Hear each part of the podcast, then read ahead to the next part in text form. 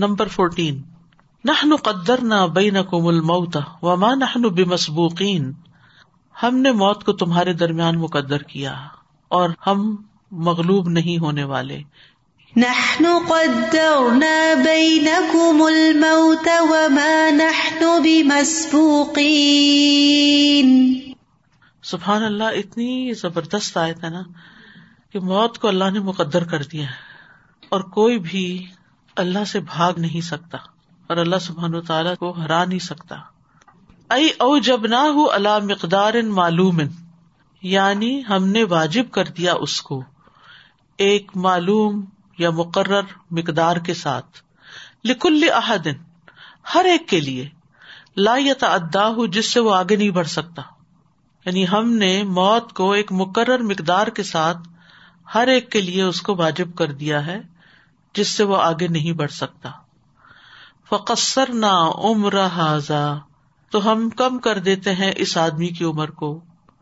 وربما کان فی الاوج من قوۃ البدن وصحۃ المزاج، وربما، اور ہو سکتا ہے، کانا یہ ہو جس کی عمر کم کر دی اللہ نے، فی الاوج، عروج پر، من قوۃ البدن، جسمانی قوت کی، وصحۃ المزاج، اور مزاج کی صحت، یعنی روحانی طور پر بھی، ایموشنلی بھی وہ بہت اسٹرانگ انسان ہو، جسمانی طور پر بھی اسٹرانگ اور ایموشنلی بھی اسٹرانگ ہو، اور اللہ نے اس کی موت لکھ دی ہو، اسی حال میں ہی مر جائے. Peak of their abilities, N جوانی میں. اللہ کا فیصلہ. کتنے ایسے کیسز ہوتے ہیں، حیران ہو کے پوچھتے تھا کیا، کچھ بھی نہیں تھا. وَأَطَلْنَا عُمْرَ هَذَا، اور اس کی عمر کو لمبا کر دیتے ہیں. وقد یکون فی الحدید من ضعف البدن واضطراب المزاج، جبکہ وہ جسمانی کمزوری اور مزاج کی بدنظمی میں انتہائی گہرے گڑھے میں ہوتا ہے. حدیث گہرا گڑھا، یعنی انتہائی ڈپریشن میں ہوتا ہے، انتہائی ویکنس کا شکار ہوتا ہے بڑھاپے کی وجہ سے، اور ہم اس کو اور عمر دیے جاتے ہیں، اور بڑھاپے کے ساتھ ساتھ لوگوں کا مزاج بھی چڑچڑا ہو جاتا ہے نا. وَأَنْتُمْ مُعْتَرِفُونَ، اور تم اعتراف کرنے والے ہو یا کرتے ہو، بِأَنَّهُ سُبْحَانَهُ رَتَّبَ أَفْعَالَهُ، کہ اللہ سبحانہ تعالیٰ نے اپنے اعمال یا اپنے افعال کو مرتب کیا ہے علی مقتضی الکمال والقدرت والحکمت البالغۃ، اپنے کمال قدرت اور حکمت بالغہ کے تقاضے کے مطابق. یعنی کمال قدرت اور حکمت بالغہ، پہنچی ہوئی حکمت، اٹموسٹ وزڈم کے تحت اللہ نے یہ ڈیسیژن کیے ہیں، اپنے افعال کو مرتب کیا ہے. قدرنا اللہ کا فعل ہے نا یہاں. السؤال ما معنی قوله تعالی نحن قدرنا بینکم الموت، سوال اللہ تعالی کے قول نحن قدرنا بینکم الموت کا کیا مطلب ہے، کہ ہم نے ہر ایک کے لیے مقرر مدت یا مقرر مقدار کے ساتھ اس کی موت کو لکھ دیا ہے جس سے وہ آگے نہیں بڑھ سکتا. جس کی اللہ چاہتا ہے عمر کم کر دیتا ہے، جس کی چاہتا ہے بڑھا دیتا ہے. آپ نے دیکھو کہ بعض اوقات بوڑھے والدین کے جوان اولاد چلی جاتی.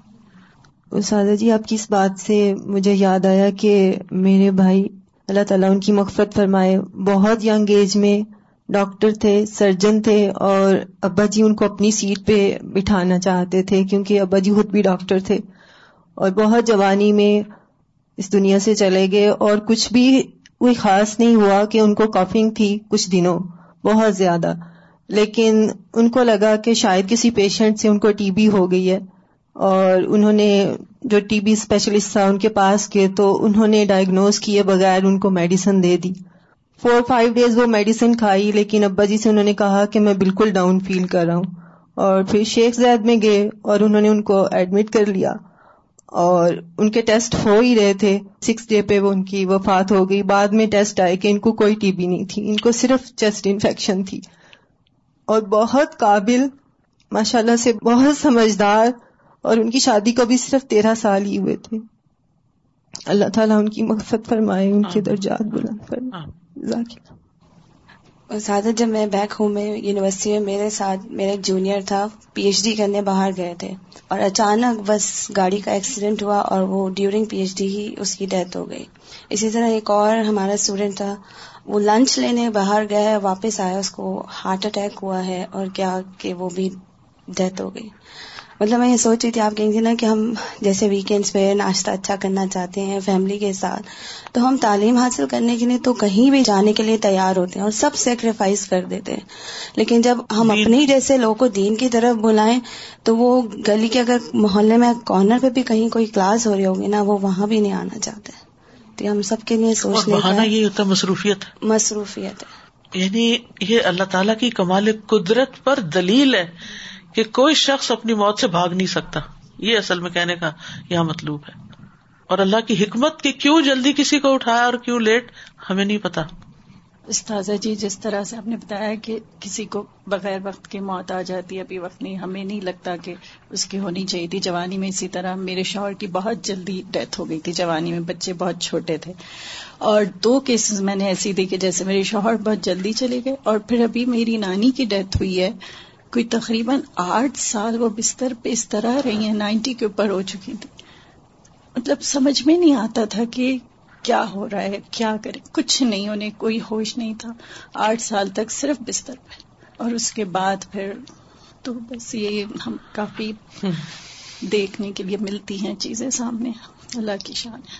یعنی کوئی شخص کتنا بھی دنیا میں پاورفل، عقل مند، سمجھدار اور کتنا بھی ہینڈسم، کتنی بھی خوبیوں کا مالک ہو، لیکن موت کا وقت اللہ ہی نے اس کا مقرر کر رکھا ہے. اور یہ اتنی بات بھی نہیں کی کہ ہم نے تمہارے درمیان موت کو مقدر کیا. ہم مسبوقین نہیں ہیں، یعنی کوئی ہم سے سبقت نہیں لے جا سکتا کہ ہمارے فیصلے کو الٹ دے. وما نحن بمسبوقین، تمہارا فیصلہ نہیں چلے گا، تمہارا مقصد اور تمہاری خواہش اور تمہاری بات نہیں ہوگی اس معاملے میں، اللہ ہی کی ہوگی. یعنی موت ایسی چیز ہے نا جو بڑے سے بڑے متکبر کا غرور توڑ دیتی ہے. میری خالہ کی طبیعت صحیح نہیں تھی، مطلب بالکل ان کو ڈاکٹروں نے جواب دے دیا تھا، مطلب ایڈمٹ بھی نہیں ان کو کیا جا رہا تھا. تو میرے کزن نے مجھے کہا کہ نہیں آ جاؤ فوراً. خیر میں گئی تو بس یہ تھا کہ کسی دن بھی ان کی ڈیتھ ہو جائے گی. تو میں نے اسکائپ پہ اپنی والدہ سے ان کی بات کروائی، اور الحمدللہ خالہ میری اس کے تین سال تک زندہ رہیں، اور میری والدہ کا اس کے دو مہینے کے بعد، جبکہ وہ بالکل ٹھیک تھی. اور میں نے بات اس لیے کروائی تھی کہ وہ جانے والی وہ جانے والی ہیں. امی کی ڈیتھ ہوئی دو مہینے کے بعد. اس کزن کی جو ان کی ٹیک کیئر کرتا تھا، ان کو کینسر ہوا چھ مہینے کے ودن یا نو مہینے میں وہ ختم ہونے والے تھے. میں ان کے لیے جب گئی ہوں تو اس سے دو دن پہلے میری ممانی جو بالکل ٹھیک تھی، اس سے دو دن پہلے ان کی ڈیتھ ہوئی، اور اس کزن کی دو دن کے بعد. اور میری خالہ اس کے بھی ماشاء اللہ ڈیڑھ سال تک زندہ رہی ہیں. اللہ کی شان ہے، اللہ ہی کے فیصلے. ٹرپ پہ جو میں پاکستان گئی ہوئی تھی تو مجھے بھی پتا تھا، میرے خاندان میں چار شادیاں تھیں کزنس کے بچوں کی. استاذہ جی جہاں جہاں شادی ہوئی ایگزیکٹلی exactly پہلے ہم سارے کپڑے پہن کے شادی پہ گئے، اور اس کے بعد تین تین چار چار دن کے وقفے پر انہی کے گھر پہ جنازے تھے. اور آپ یقین کریں میں اتنی حیران ہو رہی تھی کہ اللہ تعالیٰ یا تو دکھانا چاہتے ہیں کہ زندگی اور موت کا مقابلہ کے ساتھ ساتھ اللہ تعالیٰ نے لکھا. جس لڑکی کی یا لڑکے کی شادی ہوتی ہے نا، اسی کے ہی رشتے داروں کی، مطلب لڑکی کے باپ فوت ہو گیا، ایک ایک میں نانی فوت ہو گئی، ایک کے ولیمے والے دن دوپہر کو نانی فوت ہوئی. انہوں نے چھپا لیا ان کو کہ بھئی ابھی بتایا نہیں، کہ کیونکہ ولیمہ اتنا گرینڈ قسم کا تھا، رات کو سارا ولیمہ ہوا، سب کچھ ہے. اس کے بعد انہوں نے صبح جنازہ اناؤنس کیا.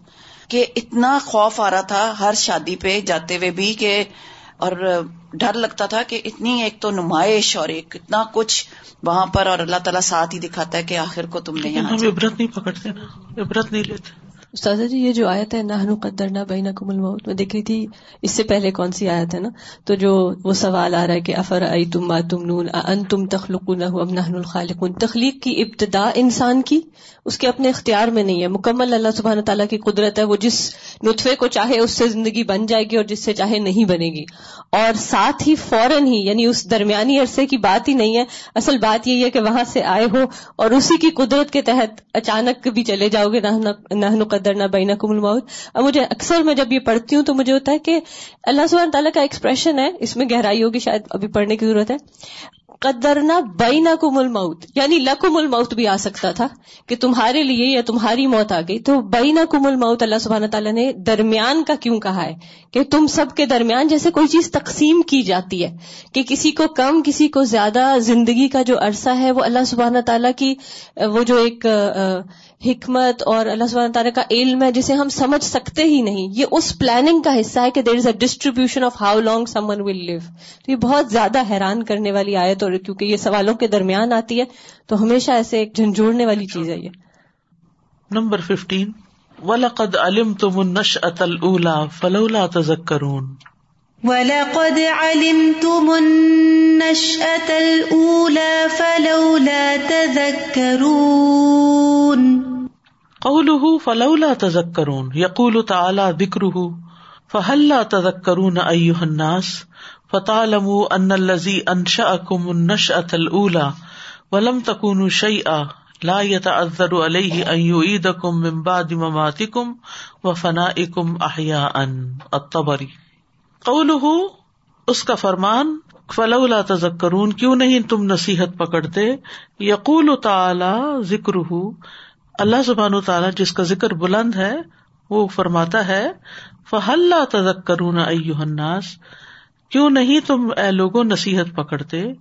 فتعلموا، تاکہ تم جان لو، ان الذی انشأکم، کہ جس ہستی نے تم کو پیدا کیا، النشأۃ الاولی، پہلی دفعہ پیدا کرنا، ولم تکونوا شیئا، جبکہ تم کچھ بھی نہیں تھے، لا یتعذر علیہ، اس پر کچھ مشکل نہیں، ان یعیدکم، کہ وہ تمہیں واپس لے آئے، دوبارہ پیدا کر لے، من بعد مماتکم، تمہارے مرنے کے بعد، وفنائکم، اور تمہارے فنا ہونے کے بعد، احیاء، زندہ کر کے.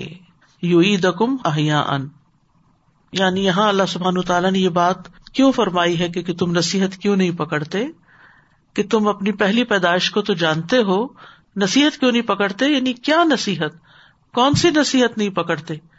اس بات کی نصیحت کہ جس نے پہلی دفعہ پیدا کیا وہ دوبارہ بھی پیدا کر لے گا. السؤال لماذا قرن اللہ تعالی بین النشأۃ الاولی والتذکر. لماذا، کیوں، قرنا، ملا کر بیان کیا اللہ تعالی، اللہ تعالی نے، بین النشأۃ الاولی، پہلی دفعہ پیدا کرنے کو، والتذکر، اور نصیحت حاصل کرنے کو.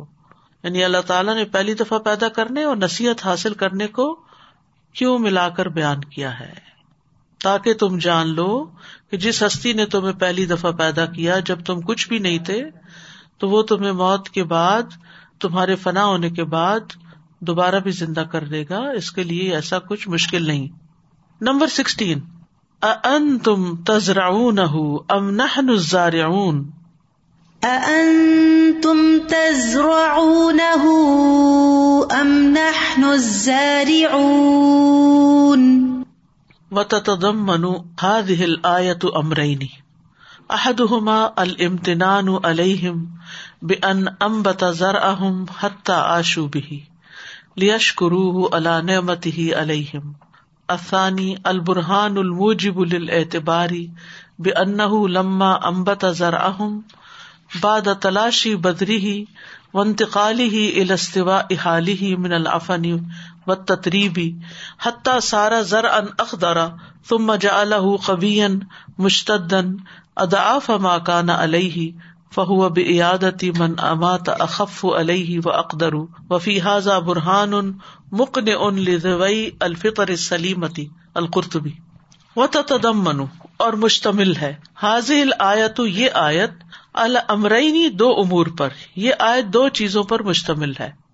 أحدهما، ان میں سے ایک کیا ہے، الامتنان عليهم، ان پر احسان جتانا، بِأَنْ أَنْبَتَ زَرْعَهُمْ، کہ اللہ نے ان کی نباتات کو اگایا ہے، حتیٰ عاشوا بہ، یہاں تک کہ وہ اس کے ساتھ زندگی بسر کرتے ہیں، لِیَشْکُرُوهُ عَلَى نِعْمَتِهِ عَلَيْهِمْ، تاکہ وہ اس کی نعمت پر جو اس نے ان پر کی ہے اس کا شکر ادا کریں. یعنی ان پر احسان جتلایا گیا ہے کہ اللہ نے ان کے لیے نباتات کو اگایا یہاں تک کہ وہ اس کے ساتھ زندگی گزارتے ہیں، تاکہ وہ ان کی نعمتوں پر اللہ کا شکر ادا کریں. الثانی، نمبر دو، یہ بات کیوں کہی گئی، البرہان الموجب للاعتباری، البرہان دلیل، الموجب موجب ہے، للاعتباری عبرت کے لیے، یعنی دلیل اعتبار سے نصیحت پکڑنے کا موجب ہے، بأنہ لما انبت زرعہم، اس وجہ سے کہ جب اس نے ان کی کھیتی کو اگایا، بعد تلاش بذریہ، اس کے بعد کہ اس کے بیج گم ہو گئے، وانتقالہ الی استواء حالہ، اور اس کو منتقل کیا اس کے حال کے درست ہونے کے لیے، من الافنی، تعفن سے، گل سڑ جانے سے، والتتریبی، اور مٹی ہونے سے، حتی سارا زرعن اخضرا، یہاں تک کہ وہ سبز کھیتی بن گیا۔ تھوڑا سا مشکل ہے، لیکن دوسری بات کیا ہے، یہ دلیل اس اعتبار سے نصیحت پکڑنے کا سبب ہے، موجب ہے کہ جب اللہ نے بیج کے بکھیرنے کے بعد زمین میں مٹی بھی مل گئے نا، اندھیرے میں چلے گئے، بکھر گئے، کھیتی کو اگایا، انبت زرعہم، بعد تلاشب، تلاشی کا مطلب ہے پھیلا دیا، بذری ہی اس کے بیج کے بکھرنے کو، وانتقالی، اور اس کو منتقل کیا، کس کو، بیج کو، الی استواء حالی، اس کے درست حال پر، بیج کیا بن گیا، کھڑا ہو گیا، من الافنی، گل سڑ جانے سے۔ دیکھیے بیج بھی تو کھانے کی قسم ہے نا، ایک چیز تو کھانا کیا ہوتا ہے، اگر پانی میں ڈال دے نیچے گر جائے تو گلے سڑنے لگتا ہے، مٹی میں مٹی ہو جاتا ہے، تو اللہ نے بیج کو مٹی کے اندر، پانی کے اندر گلنے سڑنے سے بھی بچایا اور تعفن سے بھی بچایا اور مٹی بننے سے بھی بچایا۔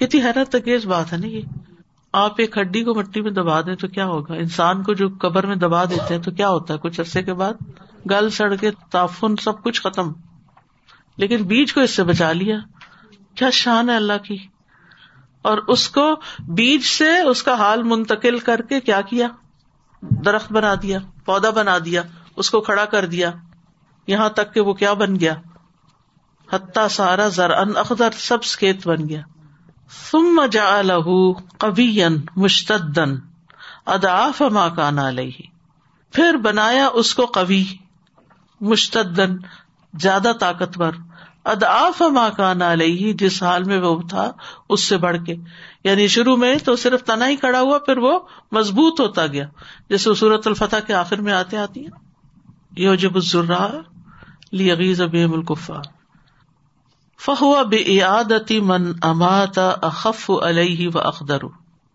تو وہ اعادہ کر سکتا ہے جس کو وہ مار دے، زیادہ ہلکا ہے اس پر اور زیادہ اس پہ قادر ہے وہ، تو جو کھیتی کو اس طرح کر سکتا ہے تو جس کو وہ موت دیتا ہے اس کو دوبارہ زندہ کرنا اس کے لیے اور آسان ہے، اور وہ اس پہ اور زیادہ قادر ہے۔ وفی ھذا برہان مقنع لذوی الفطر السلیمتی، اور اس میں دلیل ہے، برہان کیا دلیل ہے، مقنع تسلی بخش، اطمینان بخش، لذوی والے، الفطر السلیمہ فطرت سلیمہ والے لوگوں کے لیے اس میں تسلی اور اطمینان بخش دلیل ہے۔